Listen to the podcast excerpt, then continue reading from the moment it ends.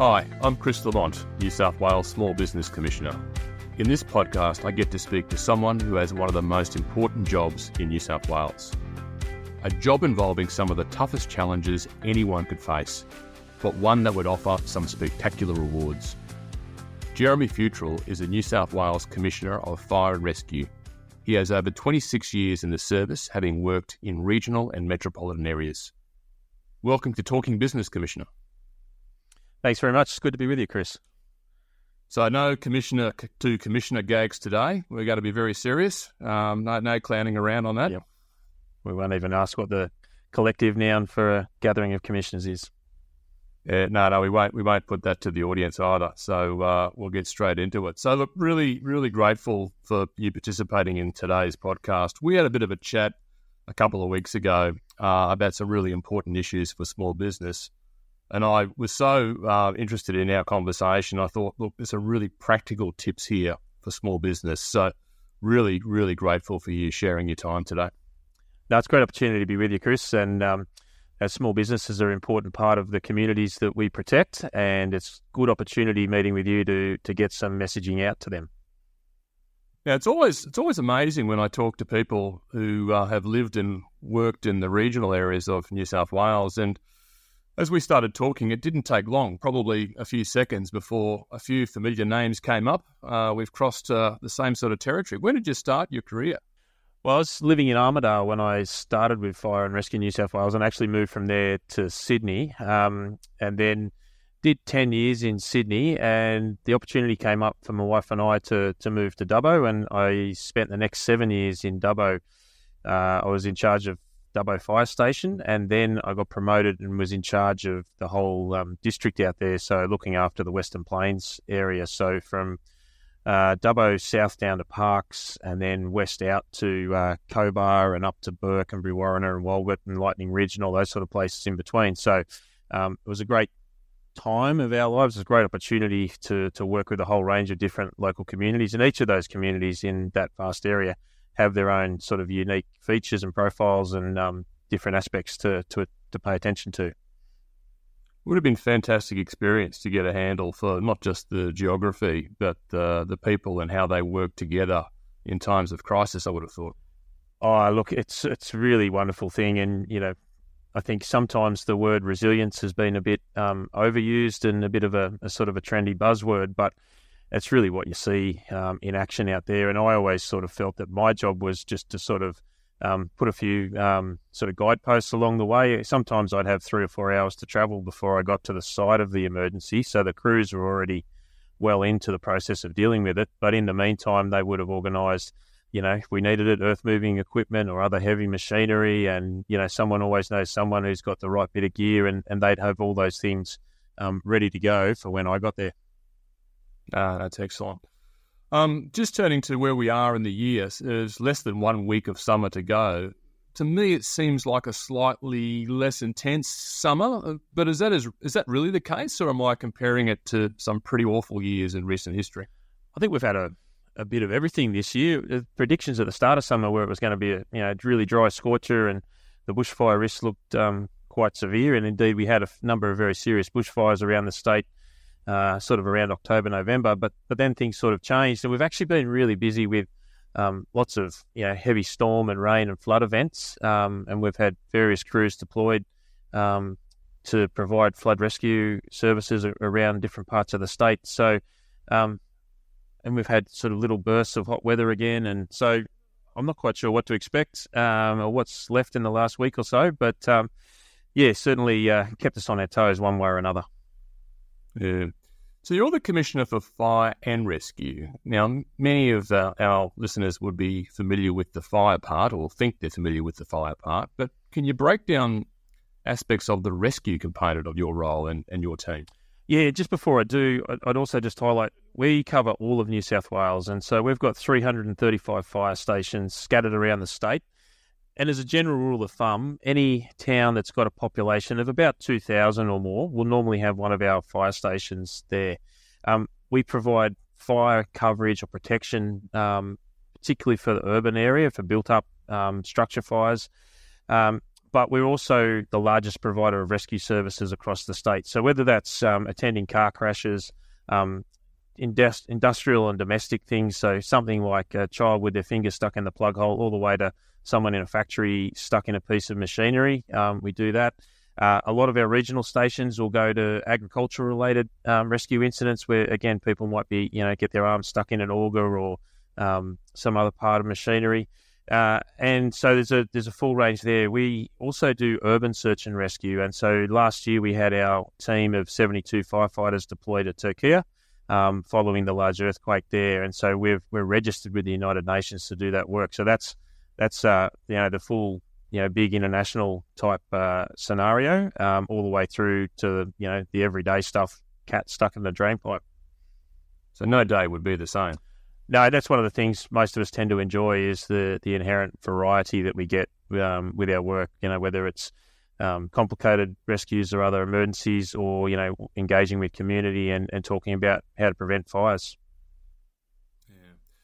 So I guess we're often focused about fire safety in our homes, but you know, as our discussion um, went on a couple of weeks back, soon became very clear that there's some pressing issues for business, in particular small business. We mentioned lithium ion batteries. But can you talk us through a bit of the, the, the challenge, I guess, that uh, your team is seeing at the moment with lithium ion batteries and storage and the potential risks uh, arising from those? Certainly taking uh, a lot of our attention and effort at the moment, the lithium ion batteries, and we're, we're doing a, a, lot to try and get the word out um, about the dangers that can be associated with them. The reason they're so popular and common is because they're such a, a very useful means of storing energy, and they're relatively small and lightweight, or can be, um, which means they can fit into a range of you know devices that are from what you have in your pocket with your phone to tablets and um, e-bikes and scooters and all manner of other sort of equipment people might use in the in the yard or, or working outdoors. Um, so the lithium-ion batteries, if they're not um, looked after well, can uh, catch fire um, if they're damaged, and so they can they can be, if you drop them or they suffer some other sort of uh, injury or shock like that, um, that can cause them to start to break down. But also, even if that hasn't happened at times, we're seeing batteries that are um, catching fire, and particularly that's when they're in the process of being charged. And there's a few common things that we see there where people are using um, products that are, are, not from a reputable supplier, not a not a well known brand name. They seem to be more at risk of um, catching fire. Likewise, if people are charging things with charging batteries not with the specific chargers or the plugs that came came with the item, but substituting in for for other um, plugs or chargers that that look the same or look like they've got the same size um, plug and will fit in, but it not necessarily configured to work with that battery, and and they can um, not sense when the battery's having trouble. The really good batteries and the battery charging systems um, monitor the batteries and will shut off if there's any sort of overheating or other sign of issue.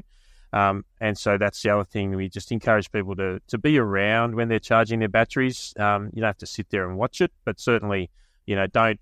We would recommend that you don't put it on at the end of the day and leave it charging overnight in your business, um, and not to have anyone around. If something goes wrong, it goes wrong very quickly, and suddenly they go from just sitting there to you know spurting out jets of flame. Um, and so the best thing that could happen there is that you're aware of it straight away and you can make sure everyone's safe and call triple zero and get uh, fire and rescue there to start dealing with it as quickly as possible.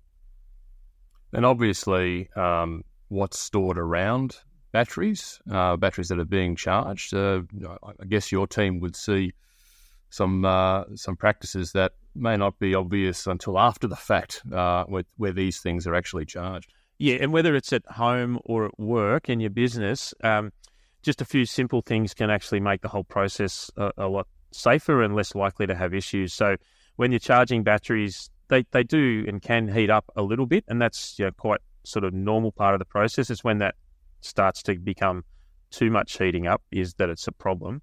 Uh, so so put them somewhere where you know they're not covered or don't have things on top of them uh, when they're charging, so they can adjust their temperature. Um, there's nothing sort of keeping that heat in.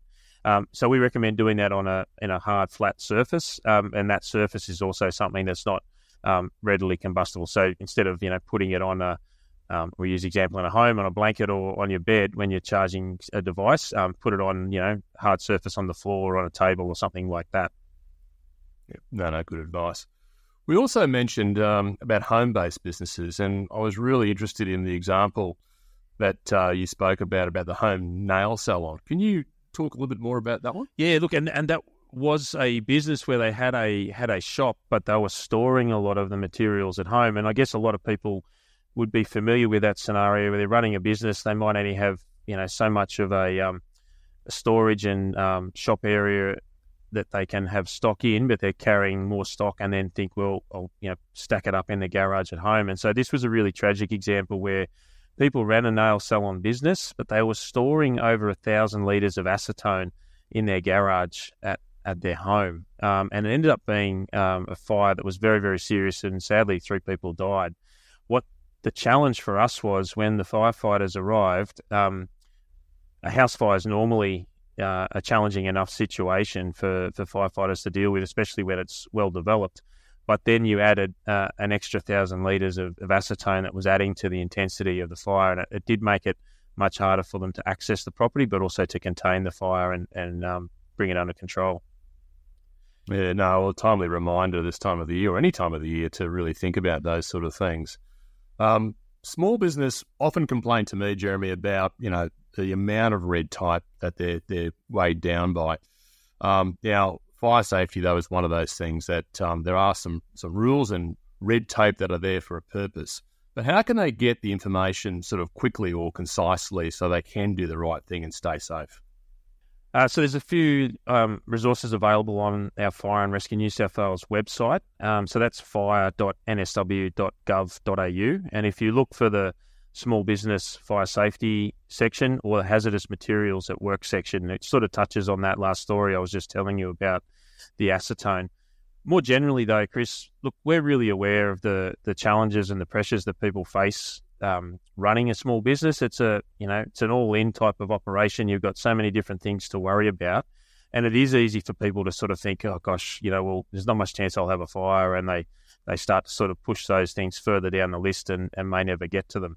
We hope people never have a fire, but we're also very aware of the fact that where small businesses have a fire, there's a very high rate of businesses that then um, have to close down or cease operating um, within 12 months of experiencing a fire. So having a having a fire in a small business is quite often a very sort of catastrophic event for the ongoing sustainability of that business. So anything people can do to prevent that um, is really important. And so things like those fire safety measures, um, you know, basically fall under the the sort of employers or the business operators' work health and safety obligations.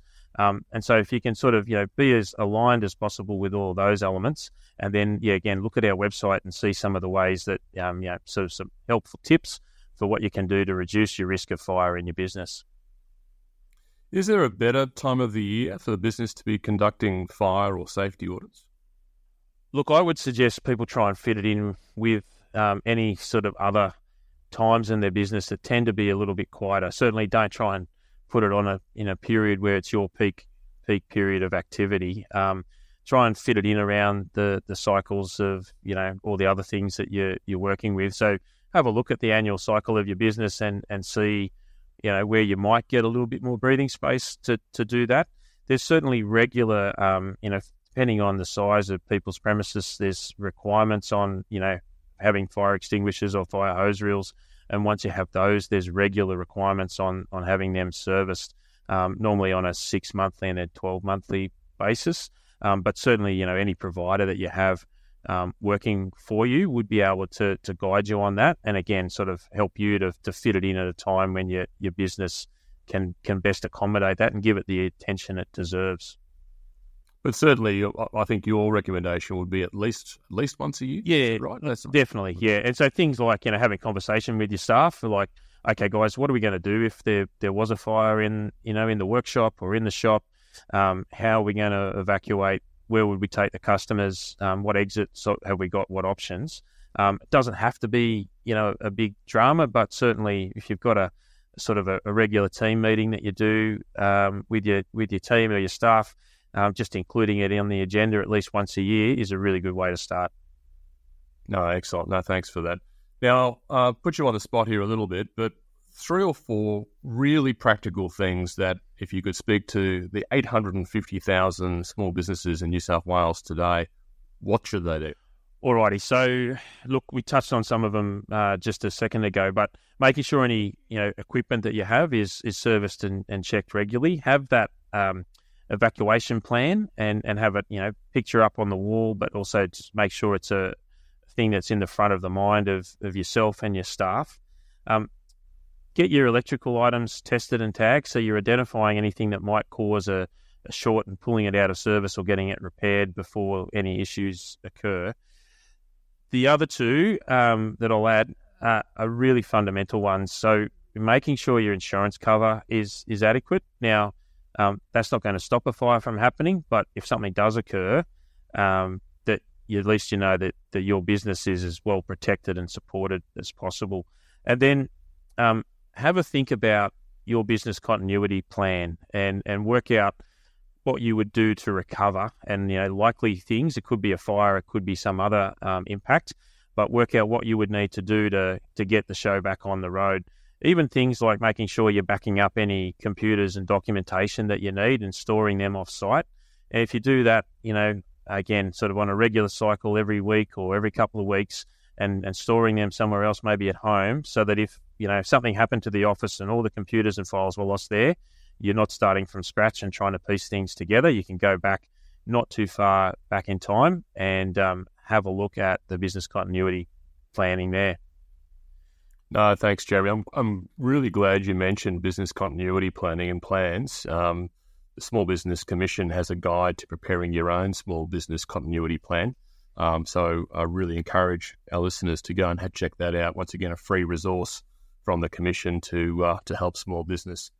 Jerry, can I really thank you and your permanent and volunteer staff um, for everything they do to keep us safe in New South Wales? Uh, I think the work that uh, you and your team does is tremendous uh, and very much appreciated and valued by all of the small businesses right across New South Wales. No, thanks, Chris. And, and just a bit of a vote of thanks back. Um, we have about three and a half thousand retained firefighters who are part-time firefighters. You know, they they work a primary job somewhere else, and then when there's a fire, they come to the fire station um, and go and go and work on that emergency situation. Just recognizing the support that so many small businesses provide to to those employees of theirs that are also uh, retained firefighters with Fire and Rescue New South Wales or um, volunteer firefighters with the Rural Fire Service. And so we've actually um, establishing some employer recognition awards, and um, we'll be um, announcing the winners of that um, on our um, awards day in May uh, in a couple of months' time. So we're we're really excited about that, and it'll be a chance for our retained firefighters to nominate their employers, um, and and we'll you know um, look at the nominations and, and work out who are the best ones that we can award. So we're going to have a small business category in that as well.